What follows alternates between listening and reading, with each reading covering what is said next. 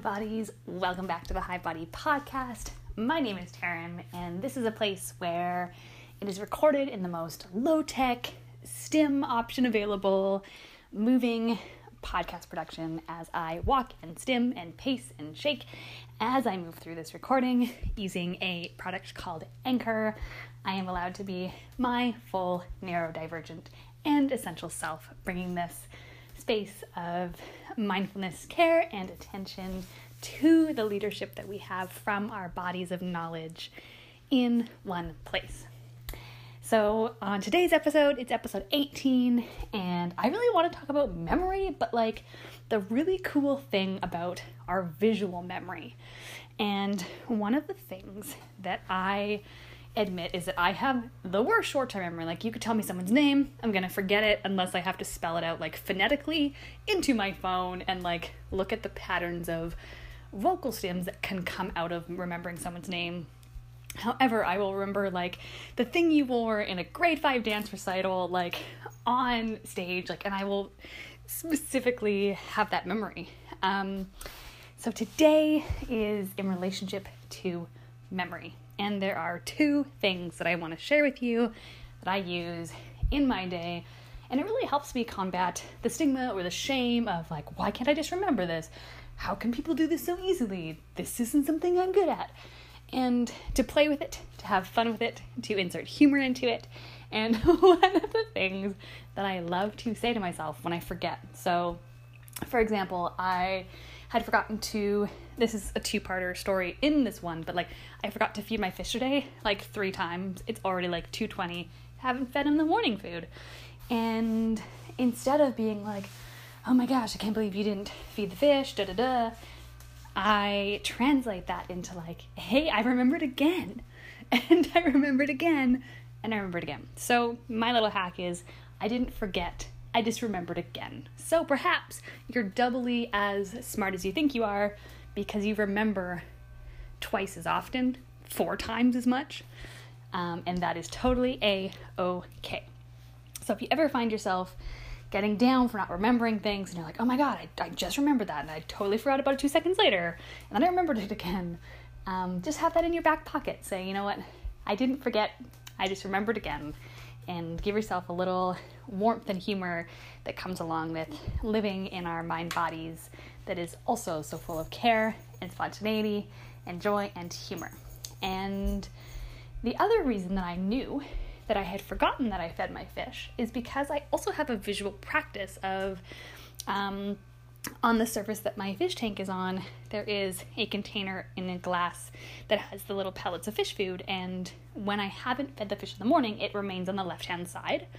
After I've done the feeding, I move it to the middle. So throughout my day, if I'm like, oh, have I fed my fish yet? I know by that simple action, kinesthetically, of moving the food from the left to the middle, that that means that one serving has done. And so it's object placement, it's a visual reminder and it helps my visual memory click in as well. So, one last piece as we wrap up this beautiful space together was the concept of how memory like is such a for me is such a fluid, vivid pattern of sequences that doesn't always go from A to B, hardly ever. It goes from like, oh, this to this to this to this. And I will give you a prime example. Today is garbage day in my neighborhood. And if I don't have a sticky note put on my wall, I will forget it. And so, naturally, this morning, I didn't remember. But this is how I did remember. I was coming in, um, I think it was before I took the dog for a morning walk. So we hadn't gone outside, we hadn't seen the streets um, lined with recycling and garbage pickup today.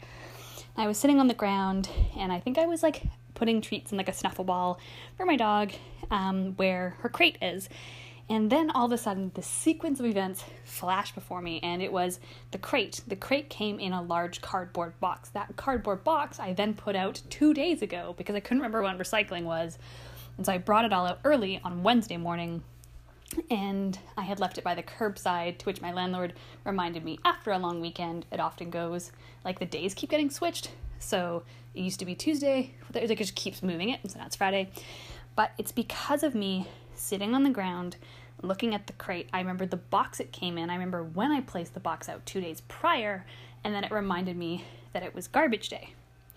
And so, again, there's these patternings that we create that are super visual or can be, and they help us remember when things are due. And so, that sequence of events that happens super, super quickly allowed me to remember that it was garbage day. And guess what?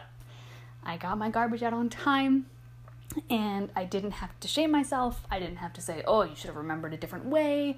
You should have remembered sooner. I said, hell no. I just, I remembered it. That's awesome.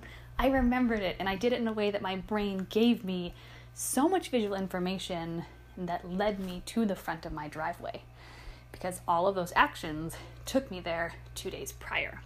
So it's this kinesthetic memory of place and time and connection. And with that, my friends, I am super curious if there are anything that you do for visual cues, reminders, um, things that you do to remember habits, daily practices, routines, rituals, sacred spaces that you want to give yourself and the care of daily living.